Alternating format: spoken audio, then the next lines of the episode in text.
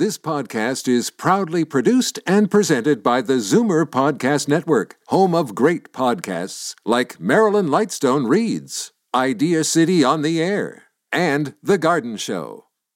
You're listening to an exclusive podcast of The Conspiracy Show with Richard Syrett. Heard every Sunday night from 11 p.m. to 1 a.m. on Zoomer Radio, the new AM 740 providing the evidence and letting you draw your own conclusions. This is The Conspiracy Show with Richard Syrett on Zoomer Radio. A high school dropout at 15 deported twice from the United States. He is recognized as the godfather of reality television for his role as the creator, producer, co host, and writer of the trend setting hit Real People. He also won five, five Emmys uh, along the way. Uh, and he also uh, rubbed shoulders with the great late district attorney from New Orleans, Jim Garrison, of course, who uh, prosecuted Clay Shaw for conspiracy to kill President Kennedy. How did that happen? How did you hook up with? Uh, I mean, I know you know you have vivid memories of the JFK assassination. Uh, and that stuck with you. I have obviously. vivid memories of almost everything, but again, that was a happy accident. Uh, uh in uh, I, I, talked to him on the phone when I tried to book him on my show in 1970. Um, I had just come off of doing a talk variety show for Channel 11 because when Merv Griffin left Westinghouse, he he recommended me as a replacement. I filled in for him one night, and my numbers were so good. Westinghouse used my ratings to go to negotiate David Frost's money down because they wanted David Frost. So they hired David. And Chuck Young, who was a general manager at Metro Media, said that guy's going to fail. Come out here and do a show for us. Well, I did that show for a while, and then it was over with because I had show business. In 1970, when John Kennedy was killed, a company could only own five television or five radio stations or five newspapers. Now, the worst president in American history, Bill Clinton, changed all that, where now five or six corporations own 95% of all of America's media. And I'm hoping that Donald Trump will, like Kennedy, sign an executive order and have that reversed, but we haven't seen yet that yet. But in any event, in Los Angeles, at the time in the country, there were 1,500 different owners of television stations. So they could be challenged by local groups. And in Los Angeles, they were being challenged by the Chicanos.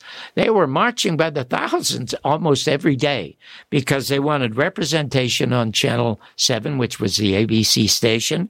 They wanted more representation in City Hall and city government. Most of all, they wanted supervision over the LA Police Department because they felt they were being unfair. So you could be successful and challenge a license. So KABC decided to get rid of their morning show and they were going to do a news information show, a live 90 minute news information show. The one that everybody thought would get the show was a fellow named Mario Machado. One of the most handsome men you've ever seen in your life with a great voice the best known announcer in Los Angeles. He announced everything. And everybody thought because he was Chicano and Chinese, he was everybody's ethnic, that he would get a, get the job. He saw me working at a place called the Ice House, working up material with Steve Martin. And afterwards, he calls me aside and he said, Hey, John, you should audition for this show that I'm auditioning for. And I said, That AM show they're talking about? And I said, Yeah. He said, Yeah. I said, Well, you know you're going to get it, Mario. I mean, it's made for you. Look at you. You're the best looking guy in town, the most popular Hispanic in town. He says, But John, I can't ad lib. I can only read. You do all this political stuff so you know about the news. Here's the guy's name. It's Brad Lockman. Give him a call and see if he'll audition you. So I called Brad and I went in there and there were about 25 other people that are going to be auditioned. And I won it. And when I got the show, I became the first person in television to review movies in television, in television. I was the first person in LA to open up phones because we were live so people could talk to the guests. All of this was fought by the general manager, a guy named John McMahon. He thought uh, uh, people who live in Los Angeles were dumb. They weren't smart like they were in San Francisco. But I did it anyway, in spite of that, because we, we were live and he couldn't stop it. I put Muhammad Ali on the air when only Howard Cosell would put him on the air because he said I'm not not going to kill yellow people. I only have problems with white people. We put Jane Fonda on when they called her Hanoi Jane. So we had this great show, but there was a thing called the fairness doctrine. So I couldn't. It, it you could never have a Rush Limbaugh or uh, uh, uh, O'Reilly or any of these people who do our shows that are either most of them are all right wing conservatives or liberal because you'd have to, you just couldn't do it. So I had to be sort of devil's advocate. Advocate. Anyway, I'm doing the show, and to me, the Garrison thing and the Kennedy thing didn't mean much. I only had one comment about Jim Garrison, is that he arrested Clay Shaw in 1967, and I saw the newscast which is in the film, by the way, the newscast where he says, We have solved the crime. The Central Intelligence Agency did it, and there will be convictions when we go to court. And I thought, wow, this is thrilling. But for two years, he never got to court because the U.S. government stood in his way and the media through Project Mockingbird was standing in his way. I didn't know that at the time, but I said to some friends that I lost, hey, if this guy's got nothing, why don't they get out of his way and let him fall on his face? So anyway, January 29, 1969, he takes Clay Shaw to court. Serendipity the day my son was born. Again, a happy accident because I never wanted a child because I didn't think I'd be a decent father. But if there's such a thing as reincarnation, I want to come back as my son because he had the best father and mother that anybody ever had. So he, it's announced that he loses the case. As Richard said, it was a conspiracy case. I'm in a bookstore. It's called Edmunds Bookstore, and it's on Hollywood Boulevard across from Musso and Frank. And I see this book called Heritage of Stone, and there's the author is Jim Garrison. Could that be the same guy? So out of curiosity, I just pick it up, I look at it, and I'm stunned at what I'm learning right away. That he had to sue Time Life, the owners of the Zapruder film, in order to get the film. And they said no, and it went to the Supreme Court, and the Supreme Court finally ruled in Garrison's favor.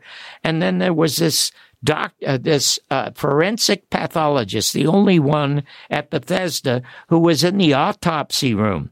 He is called by Dymond, who was Shaw's defense attorney, as a defense witness to talk about the bullet in the back of the head. And he plagiarized himself by saying that. But nobody knew at the time he plagiarized himself. But under cross examination, and it's not by Jim because he never cross examined anyone. He had a great staff and he trained them well under cross examination. He has to admit there was no autopsy. First of all, it was prevented by admirals and generals. One of the generals might have been a guy named Curtis LeMay, who was well known for hating hating Kennedy because he wouldn't nuke Vietnam. I mean, it was he's like Doctor Strangelove and the FBI agents. But then he goes on to say they wouldn't let us even look at film. They wouldn't let us look at x rays. So there was no autopsy. Now the court is hearing this, and then Garrison's, uh, uh, Garrison's attorney brings out the Warren report and shows it to the jury. Do you see any x rays here? Do you see any pictures here? You know what you see, folks? You see two cartoon drawings of a head drawn in pen and ink with a bullet going through the back of the head and out the front and supposedly through Connally. Now it's a magic bullet 399. Magic bullet that has almost nothing missing from it. There is more lead in Connally's wrist and leg than than there are, and, and, and so it's impossible that that be true. Anyway, what Garrison was after was not the conspiracy case. And the reason he arrested Shaw was after Ferrie, but Ferrie committed suicide, left two suicide notes. And Garrison said, I don't want to find two more suicide notes. So he knew that Shaw was Clay Shaw's handler, which he, which he was. And then there was a handler above that who was David Atlee, David Atlee Phillips. So that's why, that's why he arrested him. He's trying to get him for perjury. And the jury in eight minutes found him guilty of perjury. Found him guilty of perjury. And here's something else that you didn't know about Garrison, who was so thorough. He not only go, did he go through a grand jury, he had a jury, he had a three judge panel set up to read the, uh, because Dymond wanted to introduce the 26 volumes of the Warren Report as evidence that, that, that Kennedy was killed by one person, Lee Harvey Oswald. Three judges ruled it inadmissible. And you know what they called it? They called it hearsay because the Warren report was never an investigation. Nobody ever heard of that. They never heard that Jim Garrison won the perjury case. And then the government steps in and refuses to let Jim Garrison bring Clay Shaw to trial for which he would have gotten 99 years. And if you're about to take a break, I have something I want to add to all of this. We will, and uh, let me just remind uh, people about the uh, the book signing. John Barbour will be attending, a, as I say, a book signing at Conspiracy Culture. That's happening uh, one week from tonight, Sunday, October the sixth, and that's taking place again. Conspiracy Culture, sixteen oh five Queen Street West, booth number five. That's Conspiracy Culture, Sunday, October the 6th, and that again is 1065 Queen Street West. And uh, what time again is that, John? It's 11:30 to 1:30. All right, and you'll be taking lots of questions about JFK and whatever Garrison they wish and... to talk about. I just love to talk to people, and I don't just sign my name to the book. I'll find out something personal about them and write them something personalized. All right, uh, let's take another time out. Come back and finish up with uh, John Barbour and Jim Garrison right here on the Conspiracy Show. Take a look around. What do you really see? This is where you can tell all about it. The Conspiracy Show with Richard Syrett on Zoomer Radio. Suicide. We are back with John Barbour talking about Jim Garrison. You interviewed Garrison in 1970 on your LA show. No, no. Uh, uh, uh, uh, oh, uh, let me get to the business of the book. I tried to. What happened is I was so excited by what I was reading that I called him to book him on the show. And I thought a secretary would answer. And this bass baritone voice said hello. And I said, Could I speak to Mr. Garrison, please? And the voice said, speaking. And I got all excited. Oh my God, Mr. Garrison, I just finished reading your book, Heritage of Stone. And he laughed and interrupted me. He said, Oh, you must be the other one. I only sold two copies. well, you got to love somebody like that. So I finally talked to him. He said, You're not going to get away with it, John. They're not going to put me on television. I said, listen, we are live. I had all Ali on and Jane Fonda, all these controversial people. He said, John, they're not going to put Jim Garrison on the air to talk about the CIA murdering the president. I said, we're going to talk about your book and the case and the stuff that came up in the trial. These are facts, okay? And then I'm going to open the phones for an hour and we'll be jammed. I finally talked him into it. So while we're talking privately, he says, you know, John, it's 1970 six years after the Warren report. And you know that a recent Harris poll said that 83% of all Americans don't believe to this day the Warren report or that Lee Oswald did it or did it alone. And I said, well, if so many people know that, why aren't they marching in the streets? He said, you didn't see the second question. And I said, what was the second question on this Harris poll? The second question was, would you like to see a deeper investigation, a second investigation, this time investigating the FBI and the CIA? And only 21% said yes, John. So what does that say about Americans? I don't know where it came from, Richard, but I said, Mr. Garrison, I know what it says to me. I know what my mother and father did in the rumble seat of the car, or on the pool table, or on the on the on the bar stool, or in bed to conceive me. But don't ever tell me my mother's not a virgin. Well, he mm. howled and he said, God, you sound like my second, my favorite writer. My very favorite is Shakespeare, but my second is Mark Twain. And Mark Twain said, it's easier to fool people than to convince them they have been fooled. And John, we've been fooled since November 22nd, 1963, but I'm thrilled to do your show. I was fired the next day and he was canceled. Now, I must tell you, I didn't think it had anything to do with my conversation about the assassination. I'm in show business, Richard. You know, I was the opening act for Bob Goulet, and I was the opening act for Bobby Darin. Uh, you know, and you only work two weeks or a week, or you get 13 weeks if you get a show. Nothing is permanent show business. So I thought nothing of it. And because I was the first to do movie reviews in television, I ended up being signed by uh, LA Magazine for 10 years to do their reviews and started doing them on Channel 11. So I had another job and never thought about it. But I'm going to tell you something that is very, very important. There's a fellow, uh, uh, you, have heard Donald President Trump talk about the fact that Congress uh, uh, ruled that the CIA files on the murder of John Kennedy were to be released in October. Right. Well, there's no way they're ever, ever, ever going to be released because the CIA so far has talked President Trump out of that. So they're not being released.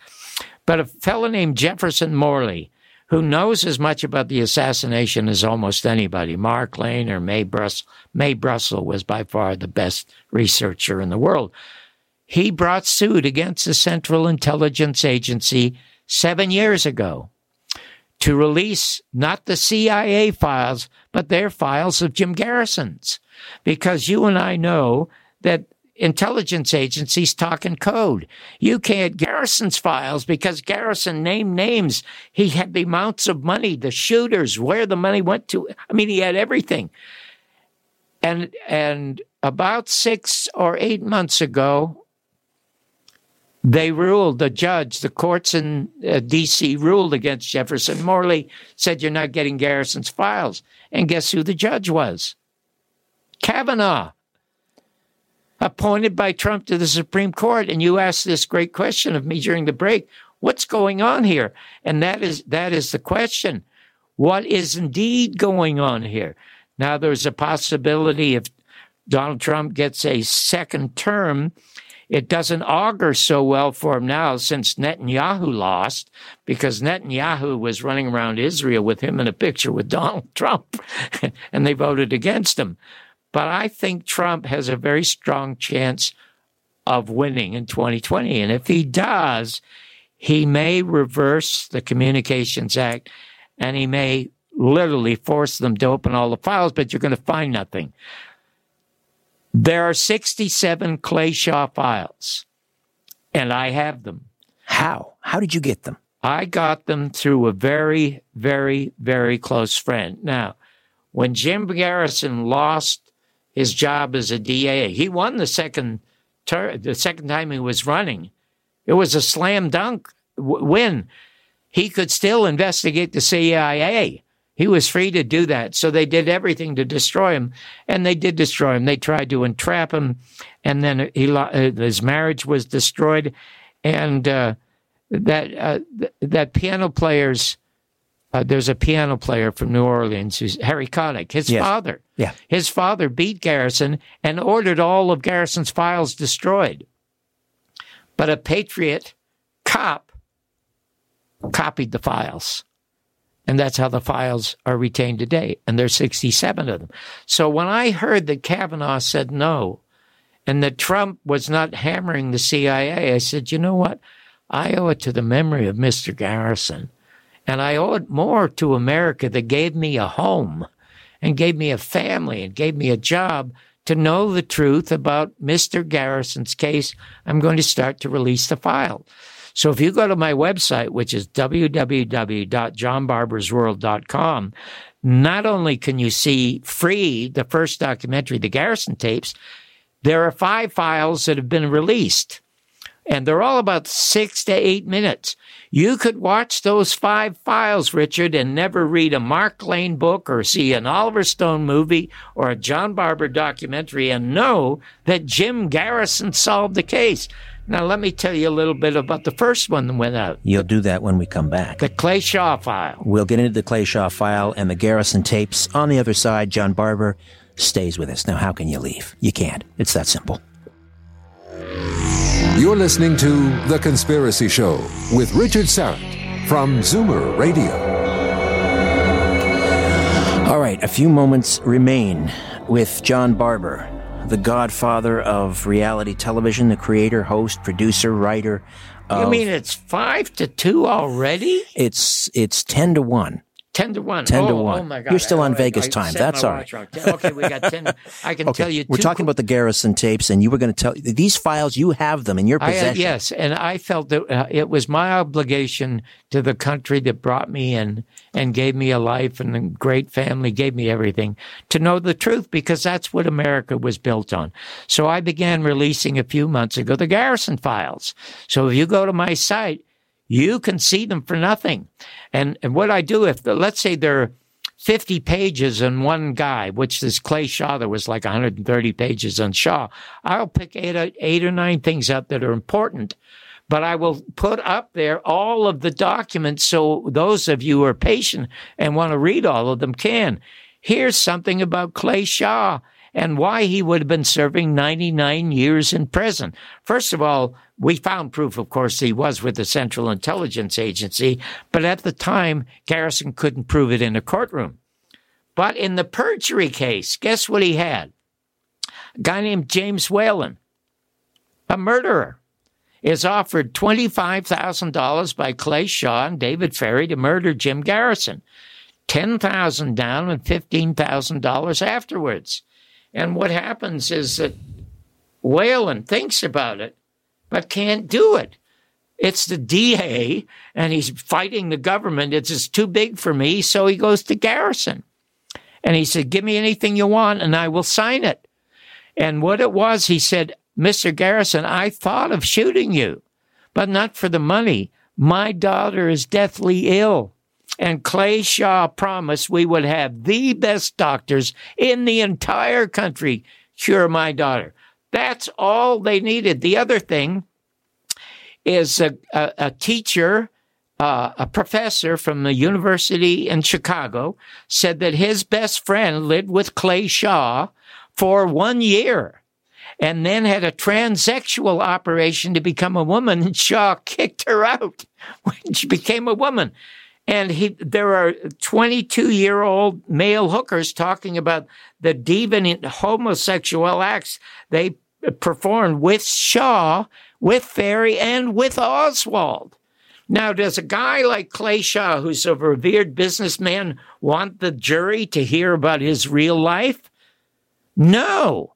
And Jim Garrison had this slam dunk case. And what happened? The government knew this and stepped in and stopped it. And then Shaw conveniently died. Now, when we release the Oswald files, what you are going to see in that also are pictures of the fronts of some newspapers that describe two shooters. And those disappear. But this is the most interesting thing to me. Lee Harvey Oswald is in Chief Curry's office and there are a dozen and a half Stetsons and guns in that office. And there's no stenographer to take notes. And Curry said we couldn't afford a stenographer and there was no room for a tape recorder. Now, you all know that's a bunch of hooey, but so he's in there for like eight hours. So if he's there for eight hours, what are they talking about? Can he be confessing for eight hours? And Garrison found a guy who was in there at the interview. And Garrison said, What did they ask? And the guy laughed and he said, What they did not ask was, Did you shoot Don Kennedy or did you shoot Tippit? And of course, he couldn't have shot Tippit. He had a revolver and it was an automatic that killed Tippit. And and and and and Garrison said, "What do you mean they didn't ask?" He said they were prevented. Those who wanted to ask, some of the real detectives, were stopped by uniforms and suits because if if Oswald obviously heard some guy say, "Did you shoot the president?" You know that he's going to say, "I'm a patsy." I work for the CIA and the FBI and I can prove it. They didn't want him to say that. So everything was about nonsense. Eight hours of nonsense. All these documents, and there, there uh, and there are five of them. And um, in November, uh, I'm going to put out the sixth one because everybody who is knows anything about this uh, and uh, Devil's Chessboard and stuff like that is that the architect of the assassination was quite obviously Allen Dulles, who was fired by John Kennedy after the Bay of Pigs. And then, of course, appointed to head up the Warren Commission to prevent an investigation into the CIA. And that's why it was held in secret for nine months. And Mark Lane said if this had been a rape case or a pedophilia case, you'd have had the New York Times and the Washington Post say, hey, open this up. This is a murder of the President of the United States, and they make it secret. Allen Dulles was a hireling. He was the head of the CIA because he was appointed. And you have to be appointed by from above. And what I'm going to do on November 22nd is Jim Garrison said this to me privately. I didn't put it in the documentary because he couldn't document it, but it was the research that he did. He said that Allen Dulles got the go ahead from one of the ruling families of the United States who had a high position in politics in this country. And then he named the guy. And I've done considerable research on it, and there's absolutely no question that Jim Garrison is probably right. So the sixth file uh, that I'll release will be about that. It will be called the Garrison file, even though I do not have the file. It's just my conversation with Jim. And uh, that's going to be released released on the website John Barbour's World dot com. Yes, That'll it'll be, be on YouTube. November the 22nd. November 22nd. Essentially, you'll be naming the the person who greenlit the assassination. Yeah, because, you know, and when, uh, uh, it just, you know what? You have seen 50, you probably saw people signing petitions about eight months ago, Oliver Stone and, and mm, uh, Martin Luther King's children and some of the Kennedys, a petition they presented to Congress. I mean, it's toilet paper to Congress. They didn't even read the Patriot Act when when the Oklahoma office building was blown up, and they just passed it.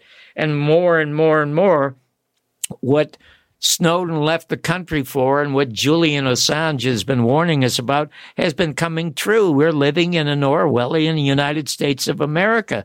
And let's just hope it doesn't happen to Canada. I heard somebody the other day, they were, they were sort of arguing over the fact that some of your media was talking about uh, Trudeau and the fact that he put on blackface at one time or another. You got a you got a prime minister that put on blackface. We got a guy running around with an orange face. But in in a, in any event, somebody said, you know, that's the terrible thing that's going on now. It's the Americanization of our Canadian media.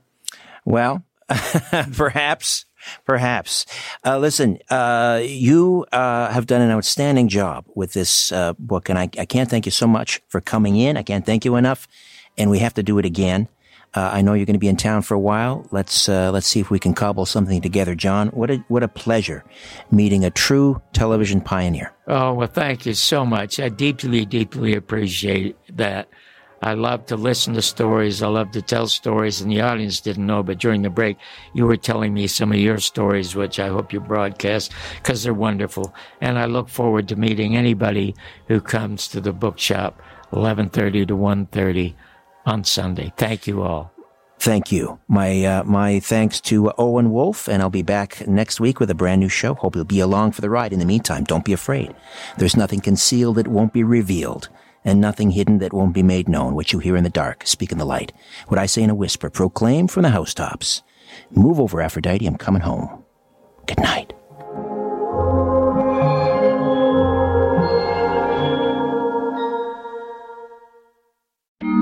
Fasten your seatbelt and put your tray in the upright position.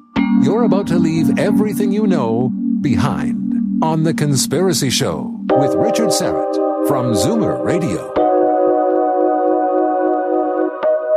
Welcome back. So little time, so much to tell. John Barbour is here.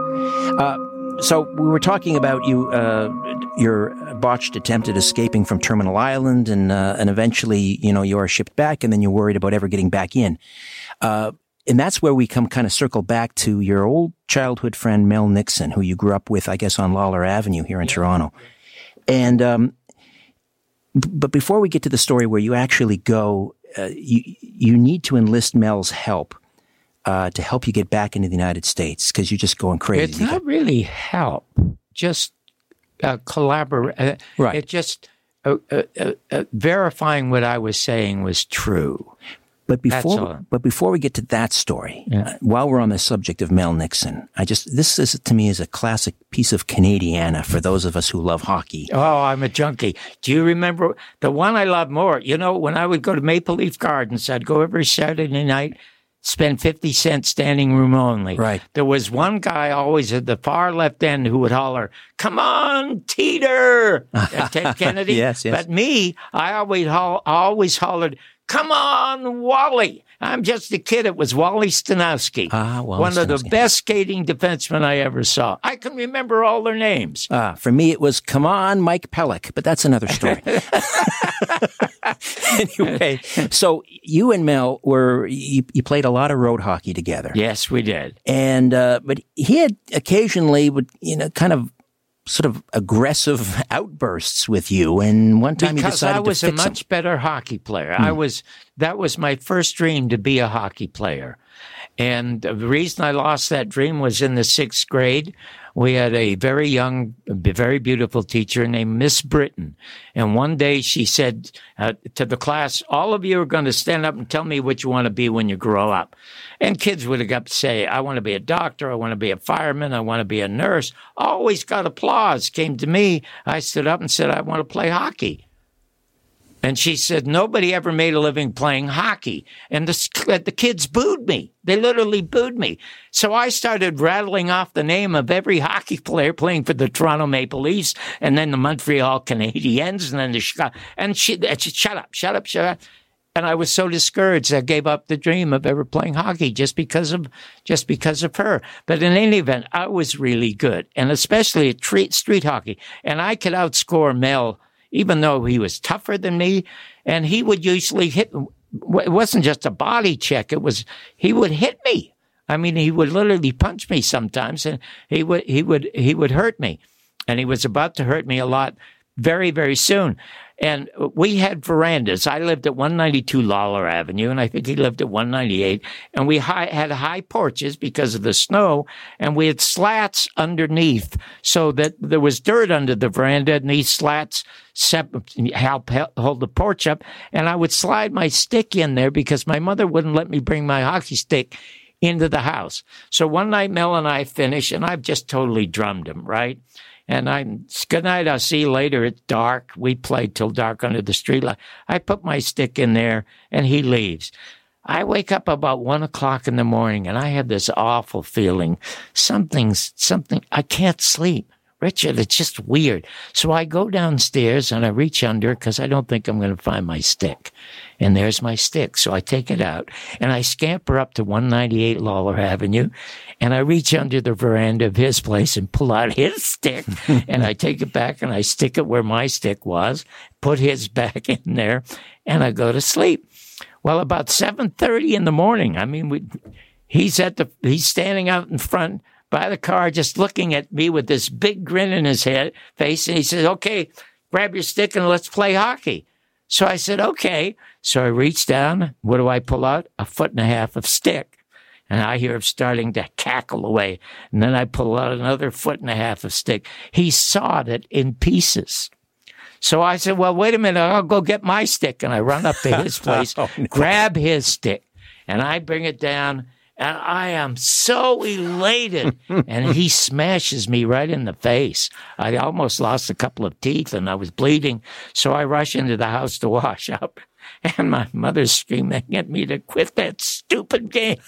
so, so that was that story. The classics. That's a classic hockey story. The scoring machine. You called your stick. Yeah, yeah. I mean, it's right out of Tom Tom Sawyer. It is. And painting the fence. now, I, we've, we've got about five minutes here before the break. We can start the story, and if we need to carry on after the break, we will. But um, because you had immigration problems with the U.S., and you were desperate to get back to America because that was your destiny, mm. and because you were you had two felonies uh, here in Canada and and uh, and so forth, it didn't look good for you. Your lawyer told no, you. No, he he was an immigration lawyer himself at one time. He said you have two separate felonies at 16 years of age and you cannot change the law. They're not, what happens? You have to get permission from the consul general to ask immigration to re-enter. So it's a two-stage process. He said you'll never get a yes because they will never change the law. and my going to the law libraries, I, I you know what? I'm going to, uh, we're going to finish this story later because this is very important.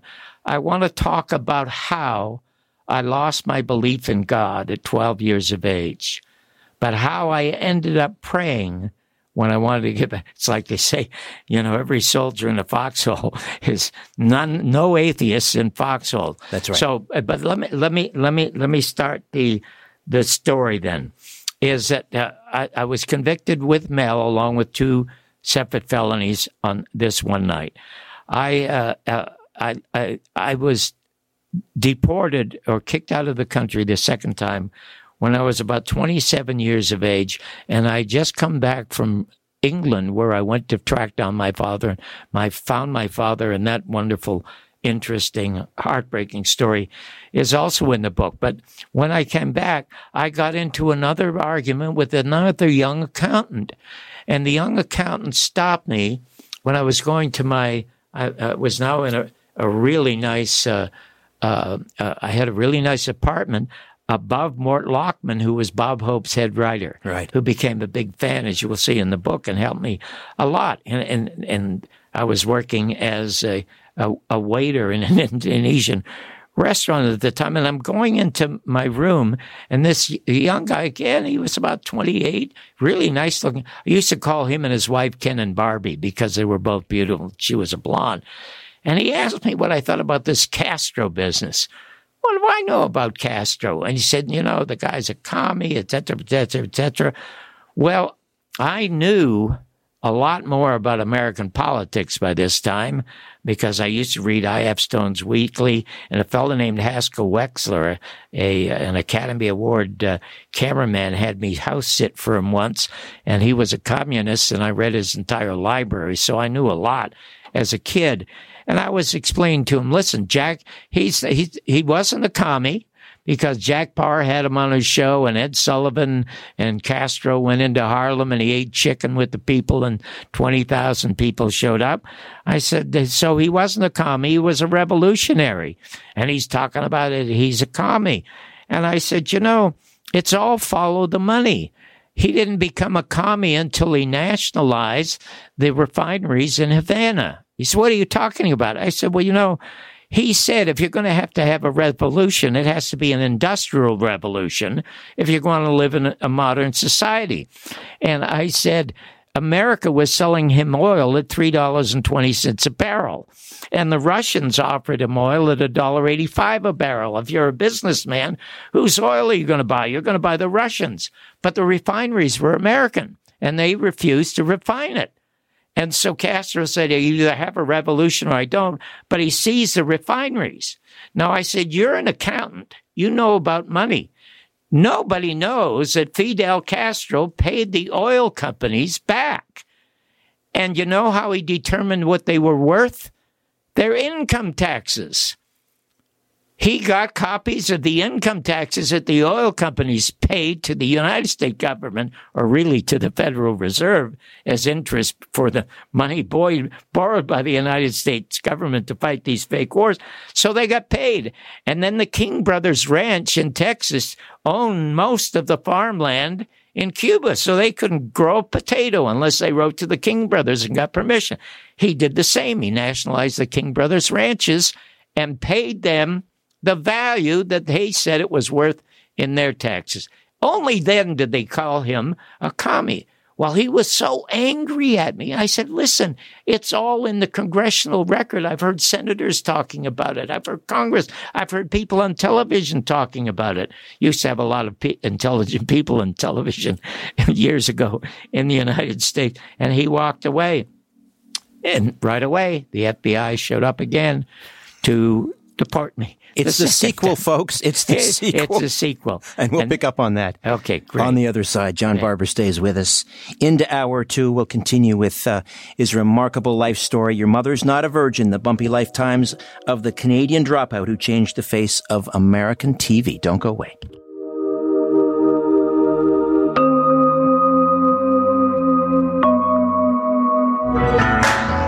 Live from Toronto, Canada, Earth.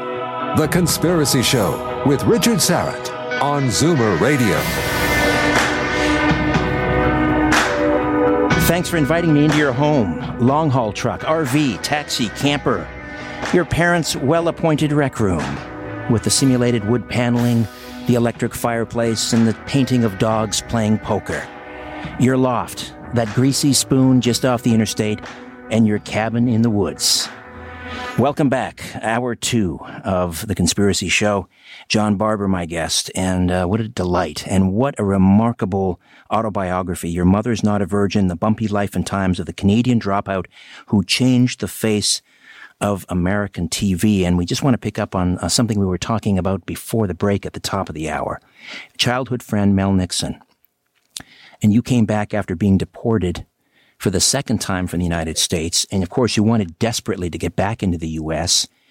And, uh, well, tell, tell us why you turned to Mel Nixon as a possible solution to your problem. Well, because he was my co conspirator in the crimes. But I, I'm going to tell Richard this story, which you will hear. And I have never, ever, ever told this story. I put it in the book. And the reason I didn't tell the story is because I mentioned Mel Nixon's name, and I'm sure he's probably passed away by now. But I started to say earlier that before I get to that, I want to touch on the fact that I had uh, lost my belief in God when I was 12 years of age. And if I, I, thought I was an agnostic or an atheist until I wanted to get back in the United States and I needed some help. But in any event, when I was 12 years of age, uh, the only person I know who had a family together was a fellow named Don Lee. He lived on Scarborough Road and they were near a Baptist church, and that's probably why they lived there. And I went to them one day and I didn't phone. And the reason I didn't phone is because they might say, don't come over. So I just showed up and I asked Mrs. Lee if they would adopt me. And she said, John, don't be silly. You have a mother. And I said, no, you want to come over to my house and I'll show you. She's not there. I don't have a mother. She's in Buffalo with another uncle. And, uh, and I meant it, but she giggled because she thought I was telling jokes, but I w- wasn't telling jokes. She said, no, we can't do that. But, um, would you, uh, have you been in church often? And I, I said, I think I was either, I don't know, uh, maybe I was christened in church. I don't remember, but I never go to church. She said, well, you, you can come to church with us if you like. And I love that. So she handed me a book. I said, what's this? It's the Bible.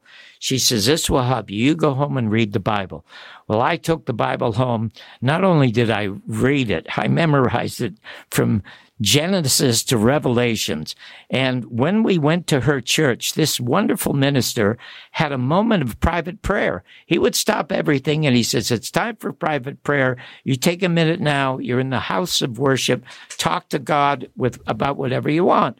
And of course, you know what I want. I want my father to be home. So instead of rushing out with the Lees, I'd rush home every day after praying the and I'd literally open the door the first two or three times, holler, Dad, Dad hoping he's there, and he was never there. And I did this for 13 weeks, and I thought this just is not working.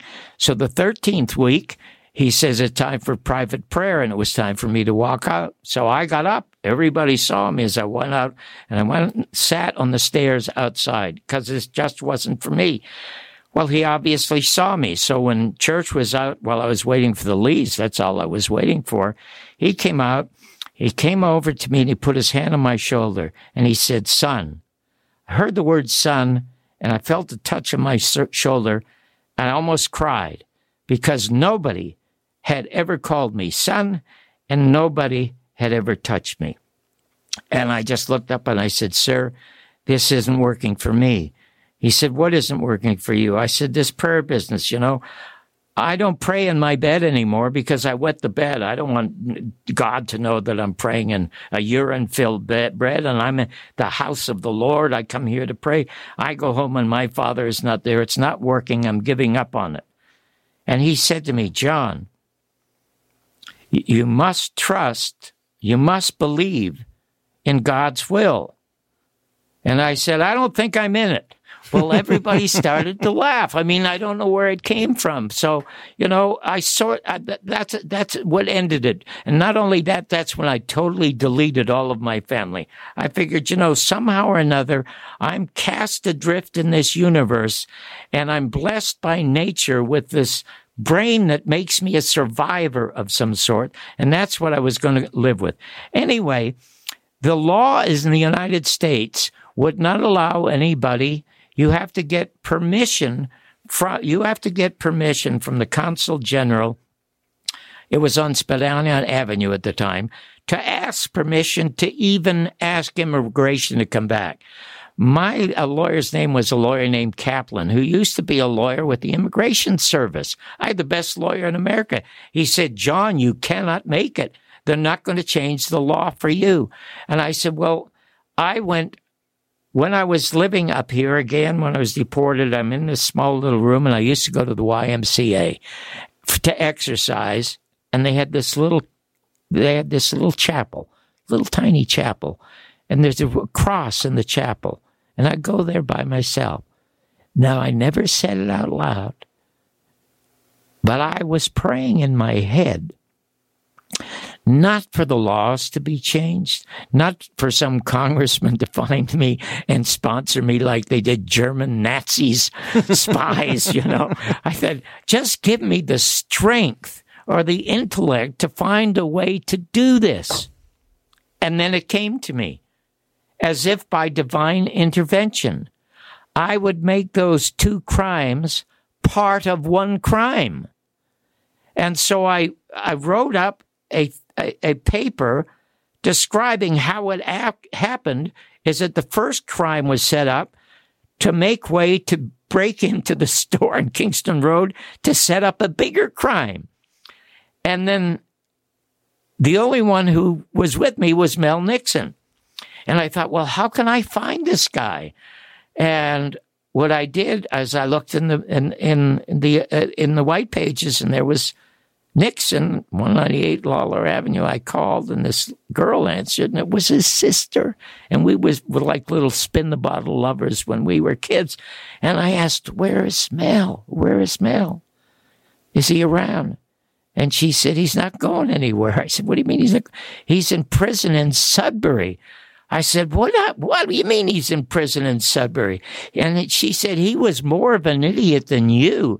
At least you ran away from the country. This idiot, he joined the army. He became a Canadian war hero. When he came back to Toronto, they had parades honoring him. They put stuff on his lapel. It's in the newspapers. And I said, you know, I thought I heard something about that. But then why is he in prison? Did he go AWOL? She said, no, he took one of those machine guns they give him and he went in a bank to hold it up and they caught him and he's serving like 20 or 30 years in Sudbury. And I thought, oh my God. And I said, you know, I've got to talk to him. She said, well, I'm the only one who talks to him. His parents don't talk to him. His friends don't talk to him. I'm sure he'd love to talk to you and find out what you've been doing. I heard you got kicked out of the United States too. So you guys are a pair. So she arranged for me to go to see Mel. I took an all night train to Sudbury and there was Mel in his uniform and he looked still like Tyrone Power, this great these movie star teeth and the jet black hair. And he was so happy to see me. And I was heartbroken because this guy's in prison. And here I am going to ask a favor. And my problem is nothing. So I let him talk about his life and what had happened. So he asked me what I want. And I said, this is the paper that I have written up that tells the truth about this crime that we committed when we were 16. He said, listen, I got a better idea. I'll take the whole blame for it. And I said, No, you won't, because you're doing 20 or 30 years. They know you're lying. I just want you to verify what I'm saying is the truth. And he said, Are you sure? I'll be at, no, you can't do that. I want it, it has to be truthful. So he said, Okay, give me an hour. So he wrote out almost, he sort of copied what I had written and he had, he had it notarized by the warden and they gave it to me. When I went to see the my my uh, my lawyer called me from Los Angeles said you're set to see the lady uh, on a Thursday, and I went in to see her, And I'm a nervous, nervous, nervous wreck. I can never sit when I'm nervous. I'm pacing. In any event, what I had learned, Richard, at the law libraries, I memorized the Constitution, the Bill of Rights. I knew how many senators there were, how many congressmen, the capital of every state, every single war ever fought by the United. I knew everything about American history. I could have been a professor at the University of Toronto. I was not prepared for the one simple question she asked me because when she looked at all the papers and she never smiled. She was she was a handsome lady in her early fifties in a beautiful blue dress suit, and she looked up at me and she said, "Mr. Barbour." First time anybody called me Mr. Barbour because I'm 29. Why do you want to go to the United States? And I wasn't prepared for the answer. And then all of a sudden, I opened my mouth and I poured all this stuff about the United States is the only country in the world made up of every other country in the world. The United States is the only country that's planned on a set of laws, the Constitution and the Bill of Rights. You have Thomas Jefferson, the most intellectual president of the United States, writing the Declaration of uh, Independence. And then they have the Bill of Rights. But guess who the intellectual founder of this country is?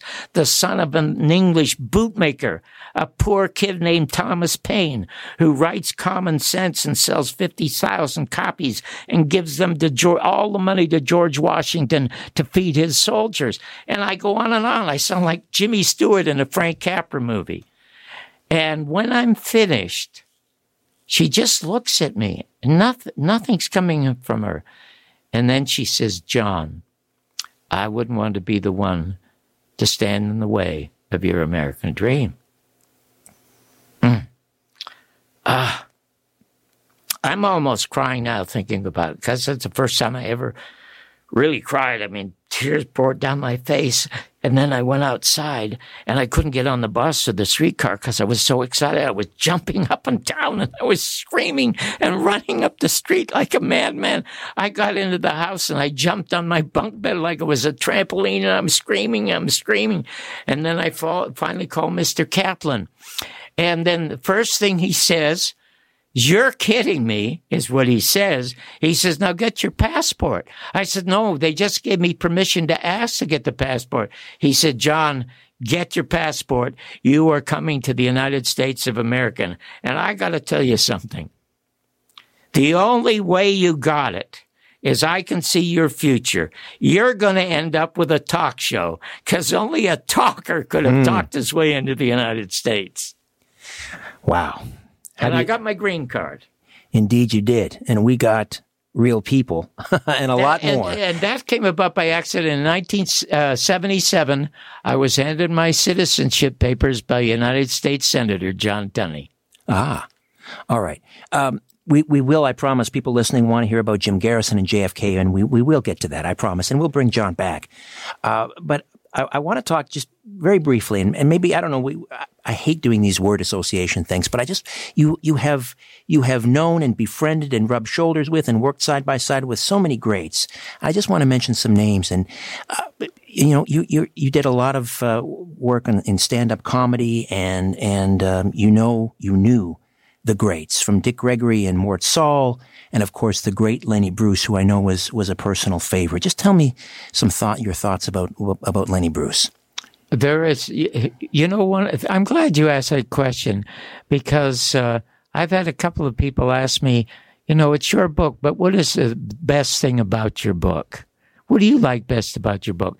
And Richard, uh, two things I love the most about my own book is that uh, my f- uh, favorite American writer next to Mark Twain was uh, Ben Hecht. Ben Hecht wrote a child of the century.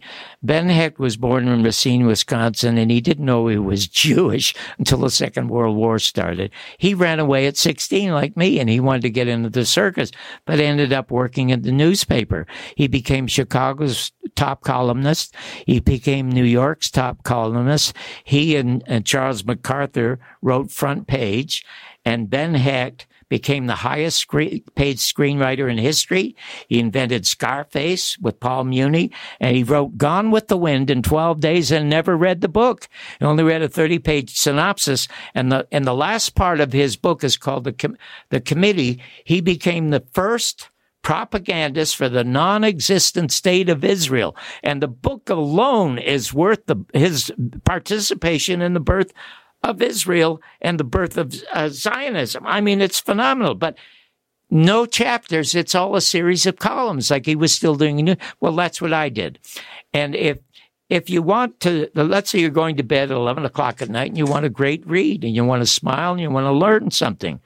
Okay. I was the first person. I was the original host of the Gong Show. Oh, Chuck Barris. Oh, God, I'd like to know that story. You open up and there are five or six pages. That's all you have to do. Find it in the front because all of the titles of the chapters are the, of the columns are there. And then Lenny Bruce. Lenny Bruce was, along with Bill Hicks, the only comic I ever knew who had sex appeal. Comics don't have sex appeal. You know, some women are attracted to them because they're attracted to power, but they were attracted to Lenny and Bill Hicks because they truly had sex appeal. And, and I was a, a huge admirer of Lenny's. I knew his mother very well, but I didn't know Lenny well at all. And, uh, Lenny was uh, arrested for what they called obscenity. And the tragedy about the trial in Chicago, eh, and he talked about it a lot on stage, is that the cop who went to see his act memorized his act so he could perform it for the jury, and they wouldn't let Lenny perform it. So the cop was so bad doing Lenny's act, they found Lenny guilty, and they deprived him of a cabaret license, so he could not earn any money. But the reason they attacked Lenny is because he attacked organized religion, he attacked organized politics, he was attacking the government. I mean, he was he was absolutely and totally totally brilliant. So there was a club in San Francisco that let him work. It, it was called uh, the the uh, the the blues. It was a blues club, and he was almost like when he would talk, it was like listening to verbal blues. But most of it was about his act. And my wife knew him. And Redd Foxx became my mentor when I started doing stand up. And Dick Gregory did the liner notes to my first album, which it's called It's Tough to Be white. So my wife took me to see Lenny. Now, I loved his early albums, but his early albums were all clean and they were hilarious. How to make a black feel comfortable at a party. And, uh, uh, The Lone Ranger. His Lone Ranger is just a classic work of comic psychology. Brilliant, brilliant stuff. But he wasn't doing that anymore. He was just doing his, the court stuff. So he told Sarita, he said, Oh, I'm so glad you got brought John because I called my mom and said, You know, would you put me in touch with John Barbour? I'd like to talk to him.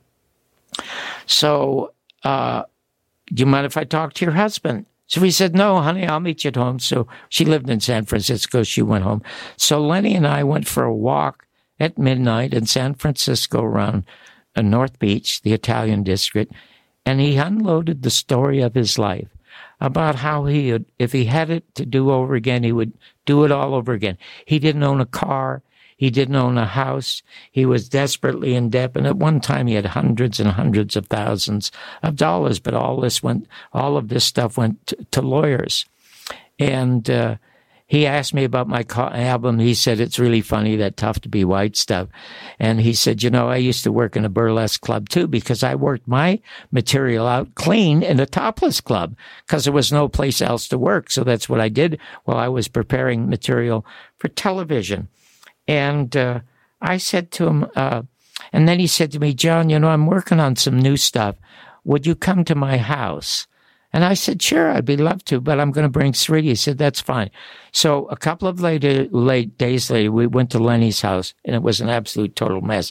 And there was stucco peeling off of the wall. It was, he was walking around barefoot and there were audio tapes all over the place. And he put one in to play it. And he said, John, I want to do this. And it was more court stuff.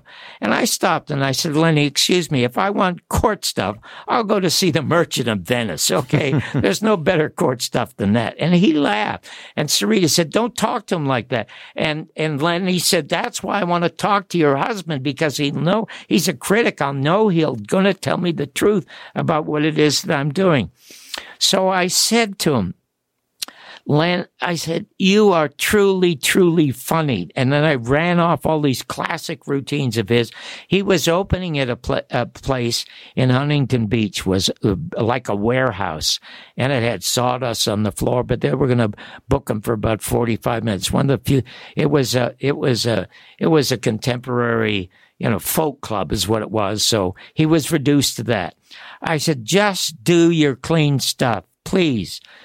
And then he said, if I do the clean stuff, nobody's heard it. I said, that's why they laugh because it's fresh, for God's sake. So he said, will you and Sarita come to see me?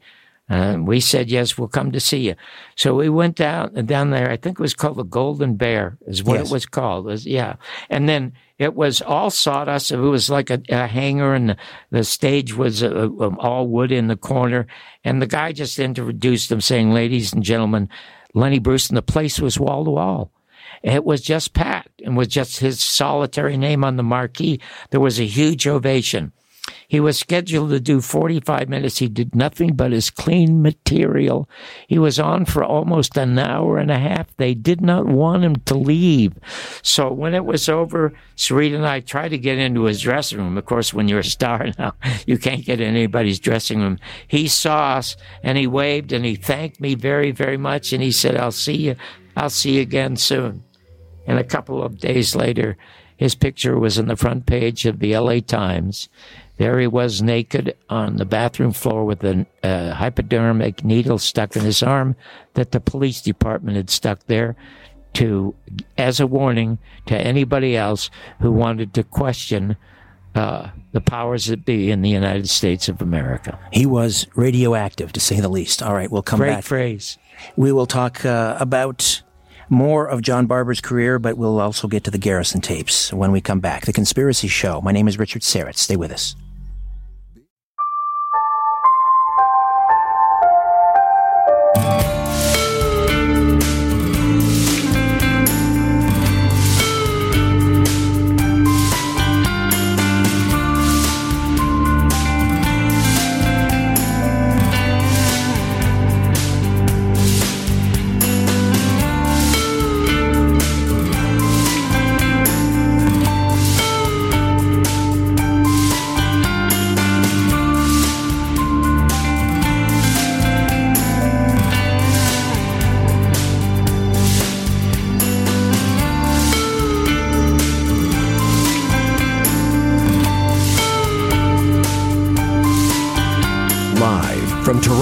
Canada, The Conspiracy Show with Richard Syrett from Zoomer Radio, AM 740.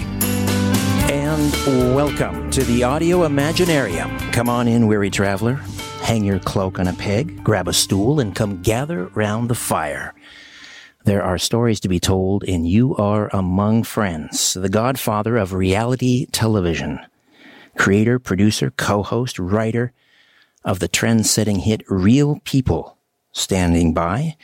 First off, let me thank my technical producer, Owen Wolf. And uh, just a quick reminder if you haven't checked out my podcast, Conspiracy Unlimited, if you can't get enough of the Conspiracy Show once a week, you can always check out the podcast. Drops every Monday, Wednesday, Friday. And you can subscribe and listen at conspiracyunlimitedpodcast.com. One other short note before we get started, and that is on Saturday, October the 26th, I'll be hosting a, a presentation, a workshop, call it what you will, on reverse speech, featuring the discoverer of reverse speech, and that is David John Oates, coming all the way from Australia, and that'll be taking place at the Metamorphosis Greek Orthodox Church here in Toronto, 49 Donlands Avenue. Just steps from the Donlands subway station. That's Saturday, October the 26th from 2 to 4 p.m. More information forthcoming at reversespeech.ca, and I hope to see you there. All right. As I mentioned, a real television pioneer uh, standing by. He's really, he's done it all. He was a stand-up comedian. He's a writer, producer. He's a documentary filmmaker. And he has just recently, actually, I think it came out on his birthday, released uh, a memoir, a biography, an autobiography called Your Mother's Not a Virgin The Bumpy Life and Times of the Canadian Dropout Who Changed the Face of American TV. And it's a great delight to have in studio for the full two hours, John Barbour. John, thank you so much for being here and, uh, and welcome back to Hogtown. Oh, it's funny that you said it was Hogtown because I was going to say I left here when I was 17 years of age become a professional gambler in the United States and deported back here again when I was 17. Went back in there again and was sent back again when I was 29 years of age. And it was called Hogtown at that time. And I never came back again until the late 60s when I was a regular on the Merv Griffin show. And I opened for this fabulous girl singer named Marilyn Maye right down the street here at the Royal York Hotel. Mm. I am so thrilled to be here because I'm such a fan of yours. As you know, I live in Las Vegas, but I love listening to your show and I spend more time listening to radio than I ever do looking at television. And, and it, it was really nice that you called me the godfather of reality television. That name was given to me by the very best critic in uh, uh, in America. His name was Gary Deeb, and he used to write for the Chicago Tribune. And he said of television in the mid 70s, he says television is the only business in America where competition does not improve the product. but he knew when I came, I came I went uh, back to Chicago for a, couple of weeks to fill in for a guy that used to host the morning show. His name was Steve Edwards, and he moved on to host uh, the show that I had created in Los Angeles called uh, AM Los Angeles. And I talked to him about how I wanted to do stories about real people on television because, of course, one of my heroes was Studs Terkel, mm-hmm. who wrote Working, and he was from Chicago. My very, my second favorite American writer was Ben Hecht. My favorite, of course, would be Mark Twain, who said if voting made a difference, they wouldn't let us do it. but in any event, uh, I, I mentioned that to him, and I quite accidentally, you're going to find out, Richard, as you get into the book, that a lot of the really magnificent things that happened to me, getting real people on the air, was a happy accident. Um, becoming the private writer to the most powerful entertainer in the world, Frank Sinatra, for four years was a happy accident. And then, more important than that, becoming the Boswell to Jim Garrison to tell Jim Garrison's story. I was the only one to whom he told his story in 10 years following the loss of the Clay Shaw trial, but he indeed did not lose that trial, which we, I hope we will get to in, in the, in the second hour. But everything that's happened to me has been almost as though it's been preordained or divine intervention. And that's a very strange phrase for me to use, Richard, because I'm a non believer. But things, Joseph Campbell once said, the guy that wrote Power of Myth, if you follow your bliss, doors will open in the universe that you don't even know exist that will come there to help you.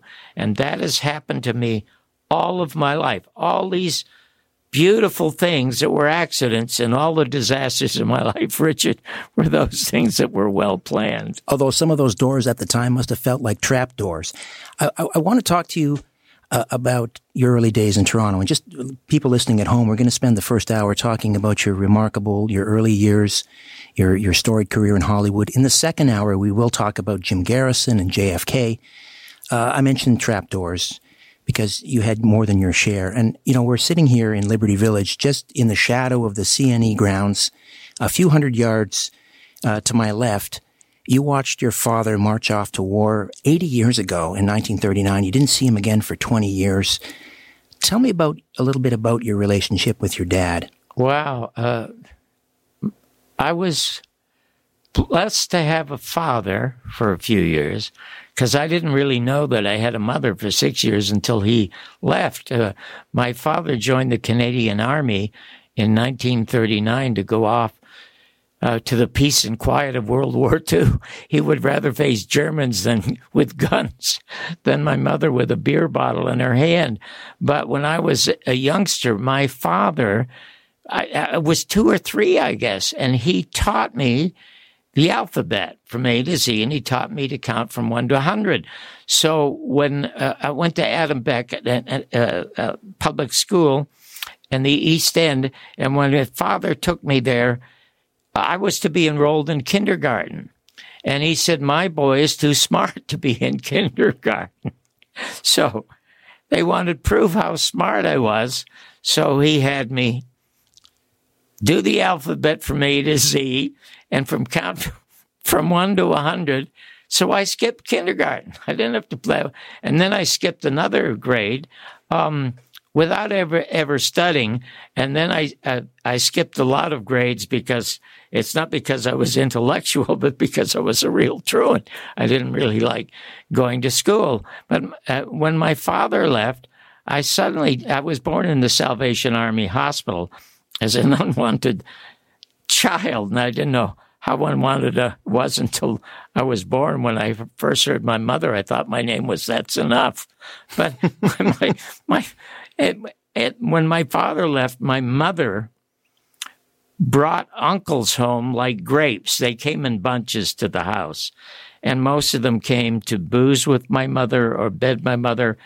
And quite two or three of them came to actually beat my mother. And one of them almost murdered me with a Christmas gift that my mother had bought me. She, she never wrapped a gift. It was just she'd get a white card and she'd write John and mom on the bottom. And uh, she was a manager at a Kresge store. And she brought home a bow and arrow set because she knew I was a fan of, I guess, Errol Flynn and Robin Hood. And we didn't never had a tree. And she just pl- placed it behind a, uh, a stuffed chair. And this uncle that came, his name was Garth. And he looked like Dennis O'Keefe in uh, the movies. I don't know if you know the movie actor Dennis O'Keefe, very nice looking guy, but his personality like was like Ernest Borgnine mm. in. From Here to Eternity. When he was out of the house, he was in uniform. And when he wasn't, uh, when he was in the house, he was in, he was in his underwear, and he and his mother always drank, and he ended up beating him unmercifully a couple couple of times. They had to run to run to the cops. But anyway, this day, I didn't want to take the bow and arrow out. I knew it was there, and my mother said, "Get your gift," and I didn't want to touch it. And he said, "Get your gift, get your gift, kid," and and I didn't get it. So I pulled it out, and there it is, a real bow and arrow set, steel tipped arrows, and he said. Let me show you how that works. And I, no, no, no, we'll go out in the in the yard. And you know it. So he grabbed it from me and he said, "We're going to play William Tell."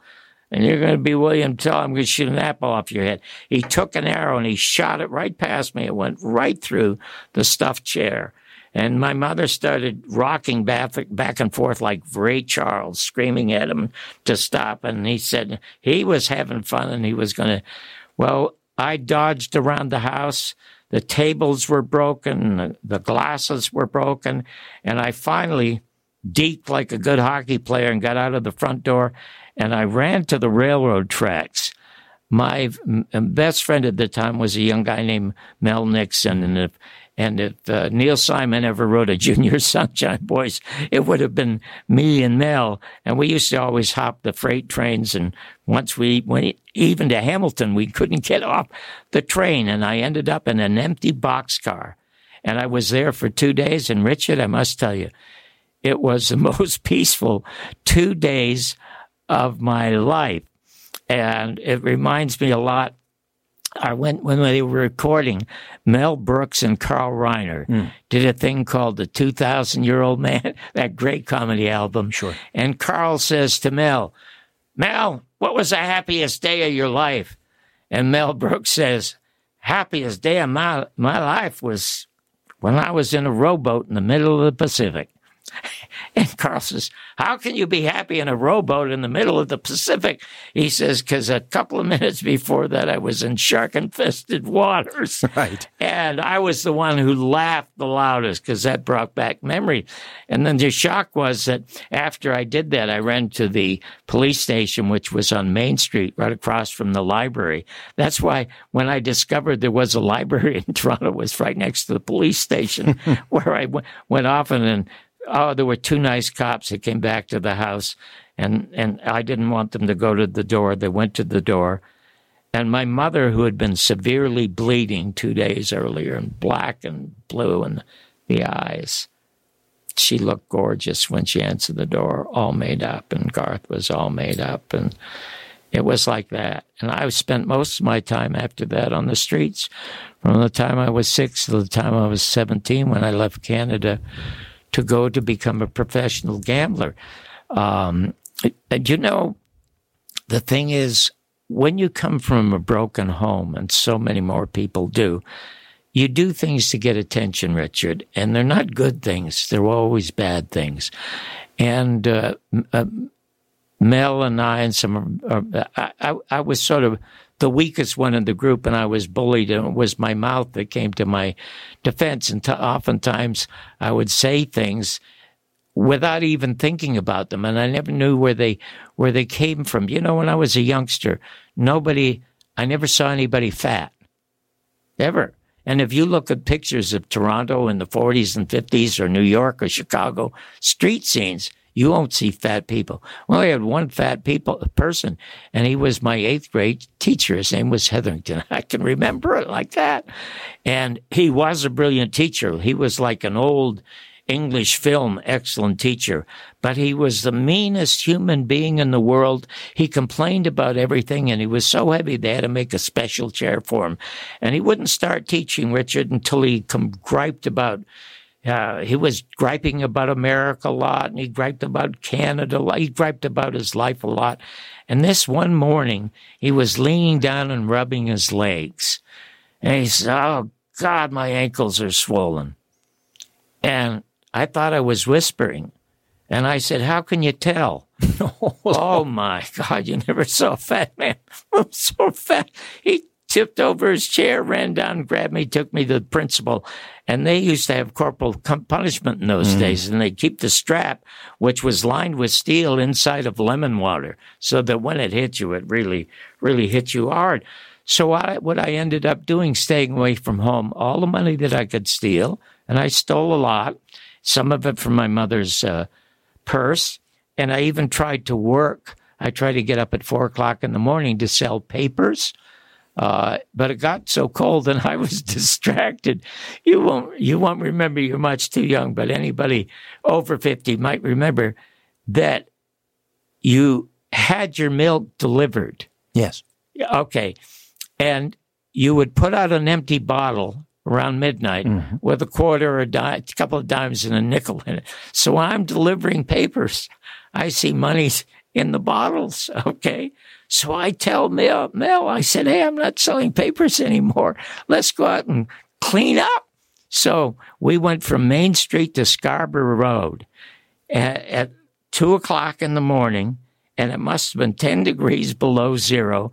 And our pockets were just full of change and sat down at the corner, Scarborough Road and Kingston Road, under the lights so we could count the money. And all of a sudden, this car pulls up with bigger lights and two cops run over. In the meantime, Mel is running up the street and running away, screaming, he did it, he did it. So they track him down and they arrest him. Now they find $15 in coins on me and they find nothing on him. They take us to the police department. And we're 12 years of age, and they call Mel's mother because they believe Mel's story that it was my idea, in, in which it was. And then they called my mother. And I just wish they had never called my mother because she beat me all the way home. Now, I could have outrun her. I could have outrun her as a 12 year old, but I let her hit me because I figured it would be over with. And it was the first time in my life when she was hitting me and calling me a bastard like my father. I saw tears in her eyes. And it really made me feel dreadful. Now, I thought I would never speak to Mel again. And about three days later, he came and he knocked at my door with a big smile on his face. I, he said, Hey, let's go to the movies. Well, I lived in the Manor Theater for five cents on Kingston Road. I go mm-hmm. to the mm-hmm. Manor Theater and I fell in love with Capra, Frank Capra movies, Jimmy Stewart, Mr. Smith goes to Holly, uh, Washington, made in Hollywood. And I just, I, I was kept alive by stories, stories in the movies, and Lorne Greene was on the CBC at the time telling stories in this Orson Welles voice. And I don't know if you ever heard of a writer named uh, Gordon Sinclair. Broadcaster, I worked at that station. Uh, well, his son. That was his son? Ah. Uh, that must have been his no, son. Well, Gordon Sinclair, he was gone by the time I got there. Yeah, anyway, well, yeah. Gordon Sinclair had written these wonderful books about real people and these short stories. And I was the one chosen in sixth grade to read the stories. Ah. So as a kid, it was the reading and the listening to stories that kept me alive. But now that I'm older, it's the telling of stories that is keeping me alive. Anyway, Mel says, let's go to the movie. There's another Gary, there's a Gary Cooper movie. And I, I didn't want to have anything to do with him, but he had, he looked like Tyrone Power and he had this black hair and this movie star teeth. And, uh, he, he was just totally handsome and endearing. And then he pulls money out of his pocket. And it was the $15 that was his half. He had, he had dumped it in a sewer kind of thing. So he was never caught with the money. And he gave me $7.50. He gave me half of his deal. We went to see the Gary Cooper film, and that's how I learned to whistle without putting fingers in my teeth. Was watching a Gary Cooper movie. And and Mel Nixon would do you a big mitzvah a few years later, as we'll discuss a little bit later, when you went to visit him in prison. Oh my! But, uh, you read the book. I, I I'm about halfway through it, and I got to tell you, it's absolute. I'm I'm just enthralled. Oh, I must tell you, Richard. Uh, I just uh, you know I've never told that story to anyone. I only told the story in the book, and I would love to tell it again because it's a very, very well, moving story. Also, as one Maple Leafs fan, hapless Maple Leafs fan to another, we have to talk about your scoring machine hockey stick a little bit later as oh, well. oh, that's funny. That's you, funny. you pulled a bit of a fast one on Mel. We'll talk about that as well. Your mother's not a virgin. The bumpy life and times of the Canadian dropout who changed the face of American TV. John Barbour live in studio for the full two hours. Next hour, we'll talk about uh, Jim Garrison, and JFK. Stay with us. You're listening to The Conspiracy Show. My name is Richard Syrett. Don't go away. Where there's smoke, there's The Conspiracy Show with Richard Syrett from Zoomer Radio.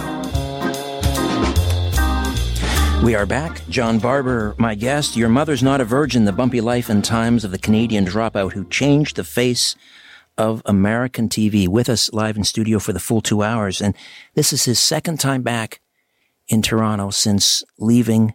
Yes, uh, yes. Uh, I, I, left when I was 17, but I came back, as I said earlier, to be the opening act for Marilyn Maye at uh, the Royal York. And uh, this uh, Wednesday, I have a number of things to do. Oh, yes, and I have a book signing at your friend. Oh, your uh, conspiracy place. culture. Yes, Patrick on, White. on Sunday between eleven thirty and one thirty. But I'm taking a whole day off Wednesday because when I left to become a professional gambler at seventeen, I deleted my entire family. That was my kid sister, and that was my uh, half brother, and of course that was my mother. Uh, totally deleted them. I didn't see my sister Maggie for 50 years, but I'm a a sucker for good writers. And uh, a year and a half ago, she wrote me a magnificent 11 page letter about how she wanted to make contact with me again. So I went up to, uh, I went up to Vancouver and re-met my sister. And this Wednesday, I'm going to spend the whole day with her. We're going to go back to Adam Beck and the police department and the library and the rinks at St. John's Reformatory, wow. where I used to spend most of my time in the Manor Theater. So I'm just loving being here and loving being here and telling stories with Richard. Uh, I just want to mention again, you mentioned the book signing, and that's happening Sunday, October the 6th at Conspiracy Culture. Our good friend uh, Patrick and Kadena, and that's at 10, or sorry, 1605, 1605 Queen Street West, booth number 5. And uh, again, that's Sunday, October the 6th. And uh, do we have a time on that? Yeah, it's eleven thirty to one thirty. Eleven thirty to one thirty. So, uh, I mean, I'm sure you know John is uh, delighted to sign your copy of Your Mother's Not a Virgin, but he's also going to talk to you about uh, the Garrison tapes and JFK and, and all of that stuff that we'll we'll cover off in the second. Whatever hour. they wish to talk about, I just love talking to people because everybody has a story or more stories. But you were mentioning trap doors, which Oh. is a really interesting expression, comparing it to my observation about uh, uh, Joseph Campbell saying, Follow your bliss and doors will open as if by magic. What they did in my case, and you said, but they could turn into trapdoors. And indeed they could if you looked into them as trapdoors. But if I looked into them as trapdoors, it's like giving up. And I couldn't give up. I kept going and kept going because if I stopped, I would cave in. I would die. I just, I could, I could not stop, and that's why, that's why I kept going. And between the ages of fifteen and seventeen, as I started to say before, the money that I could earn and the money that I could steal, I became a gambler. And there were eight guys that we played with all the time, and it was usually a, a Friday night or a Saturday night and the oldest was about 40 and I was by far the youngest and I was always the first to lose and the last to leave. And I realized after about a year of this that I wasn't there to make money. I was there to make friends, Richard. But who would want to be friends with these people? Who would want to be friends with a John Barbour, this orphan kid who's gambling and stealing? I wouldn't want to do it. So I thought, you know, if I'm going to do this, I better do it properly. So remembering where that the library was across from the police station, I went to the library and I got two books. One was called uh, on Dice and Scarne on Cards. And now I don't know if I have a photographic memory, but I can remember almost everything I ever read, and I've literally read thousands of books and can still uh, can still quote from them. So what happened is I realized that I did not have to be in every hand. I could sit out two or three hands, and then uh, once in a while, if you're smart enough, you could bluff. In a period of two and a half months, I won seven hundred dollars in 1950. And I got up to leave and I thought, I'm never coming back here.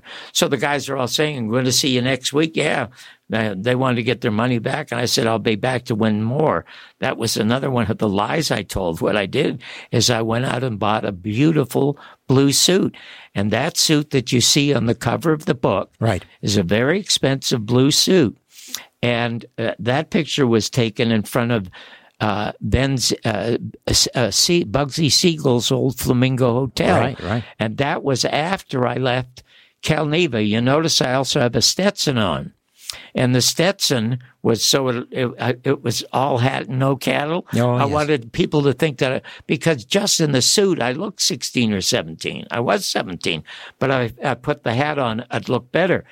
So what I did is I bought these two-tone black and white shoes, got the Stetson also, got on the train, and I was on my way to Las Vegas, Nevada.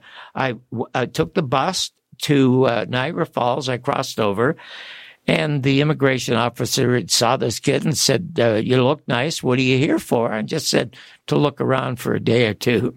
I I looked around for about 400 days until the FBI nabbed me. But in any event, the train is on its way to Las Vegas, and there's an accident of some sort.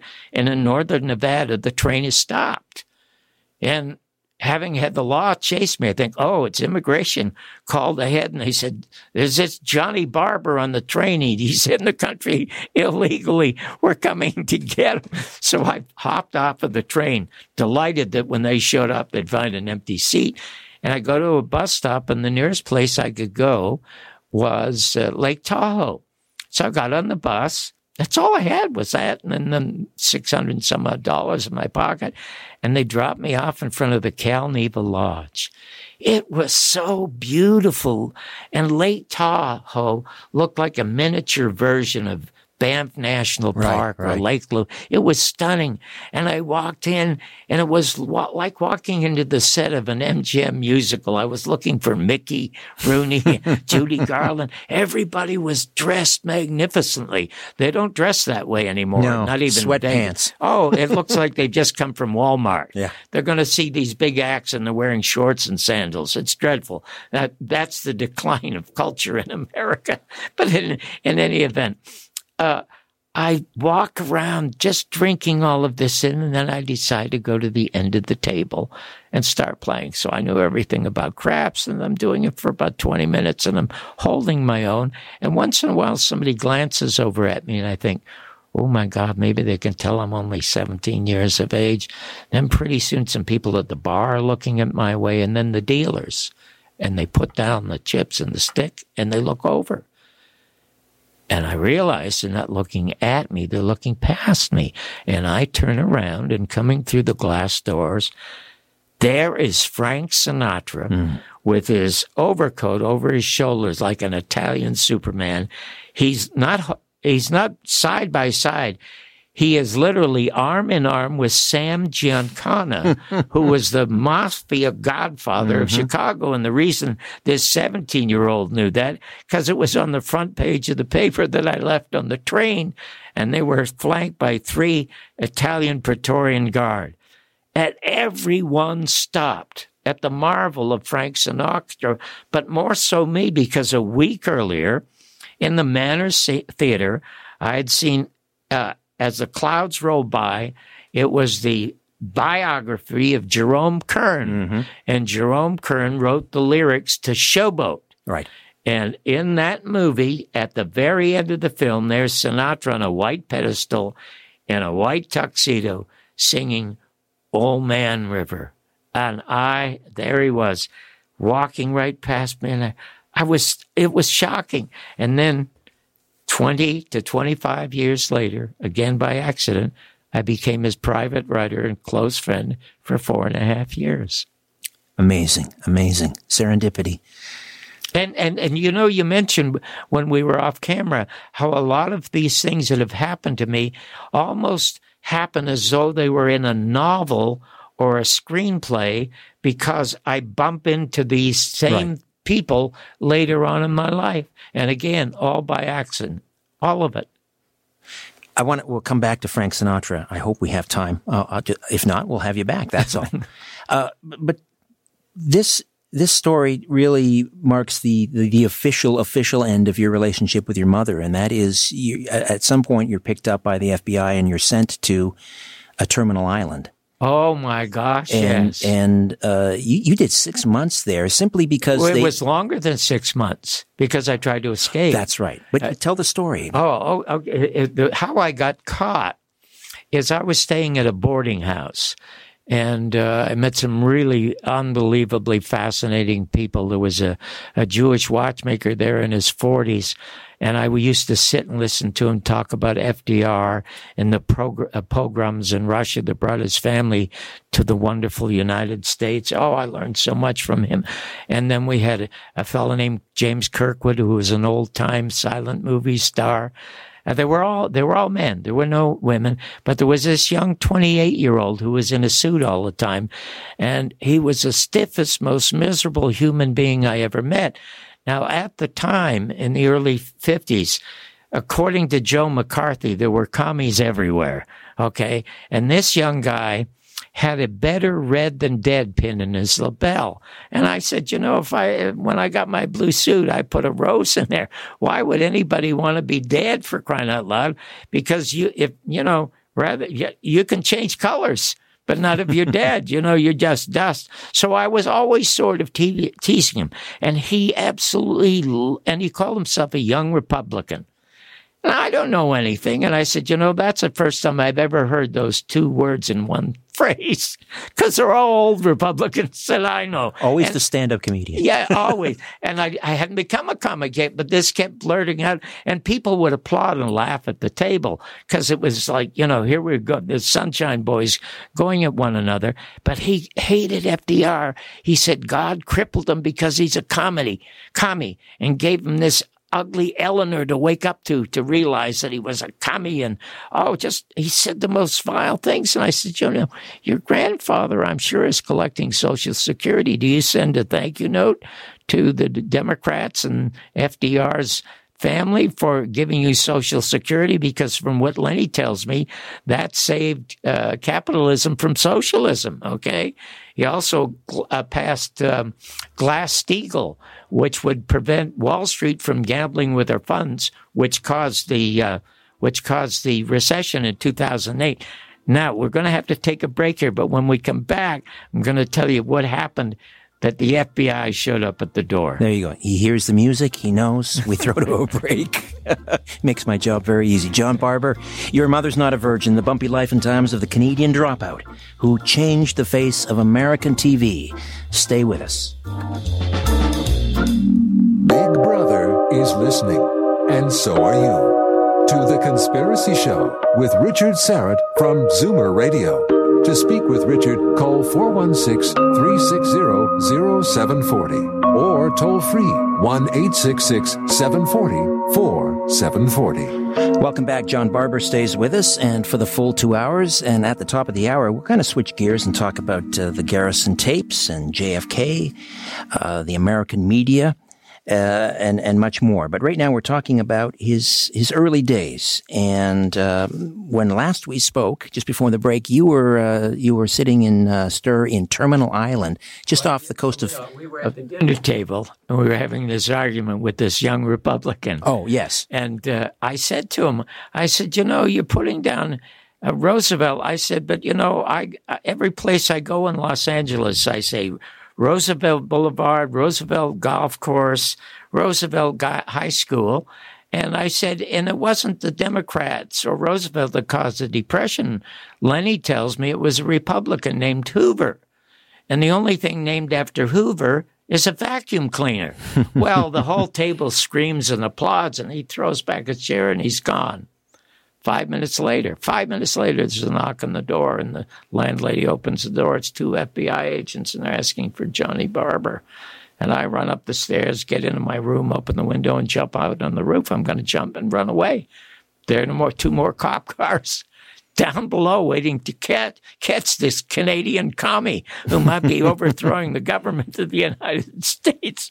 So they take me downtown, they fingerprint me, and it and they realize that I'm no threat to the United States of America. I'm just a threat to some shop owners on Kingston Road in Toronto. Right, right. If I, if I go back. So they turn me over to immigration. Now, immigration tells me that we don't send you back by yourself. We wait till we gather a bunch of Canadians. I used to joke about this so that we get a whole flock of, of Canadians and then we fly these Canadian geese back home. So you're going to be around here a long time. Well, I decided that I wasn't going to stay there, but they said the one way you don't have to stay long is we'll give you voluntary departure and you won't be on record as being deported. And I said, What on earth is voluntary departure? You pay your way out of the country so the government doesn't have to spend a nickel on you. I didn't have any money.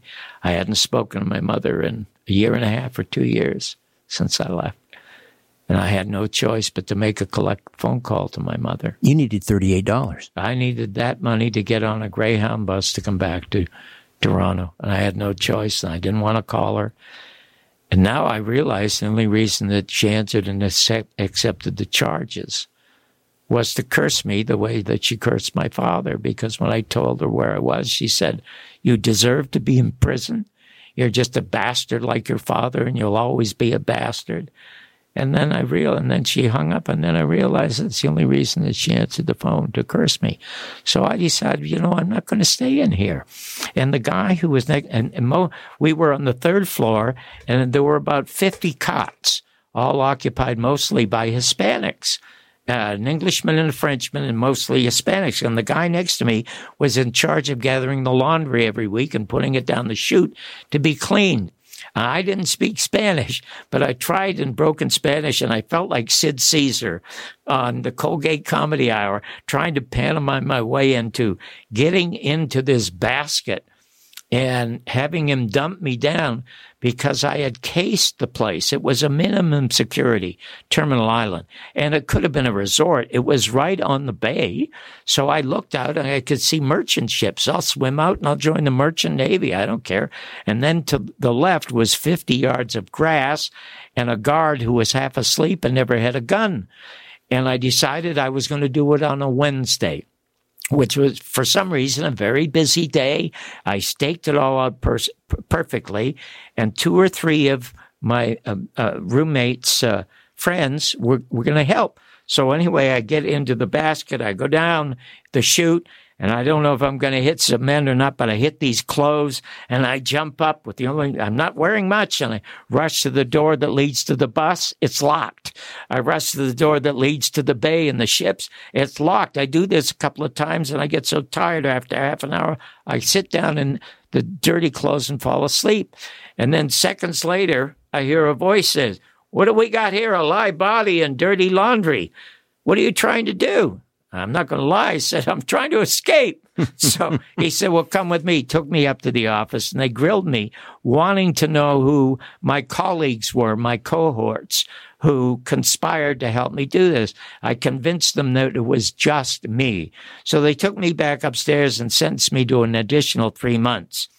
And as I'm going uh, to my cot, I say to the guy, It's Wednesday. Why are you guys all locked up? And this big grin on his face. Kid, it's July 4th. Oh, no. Everything's locked up. It's America's birthday. So I realized that I'm going to have to become an expert on American history, which I did later at the University of Toronto Law Libraries. Anyway, I, uh, uh, 30 years later to the day, I'm 47, and I'm hosting the most popular show in the history of television, which I had created, called Real People. And I get this letter. And this letter says, John, I know it's you. I know it's you. I tell my family, my wife, my friends, my kids, this is a guy that I dragged out of the dirty clothes at Terminal Island. Please say it's you.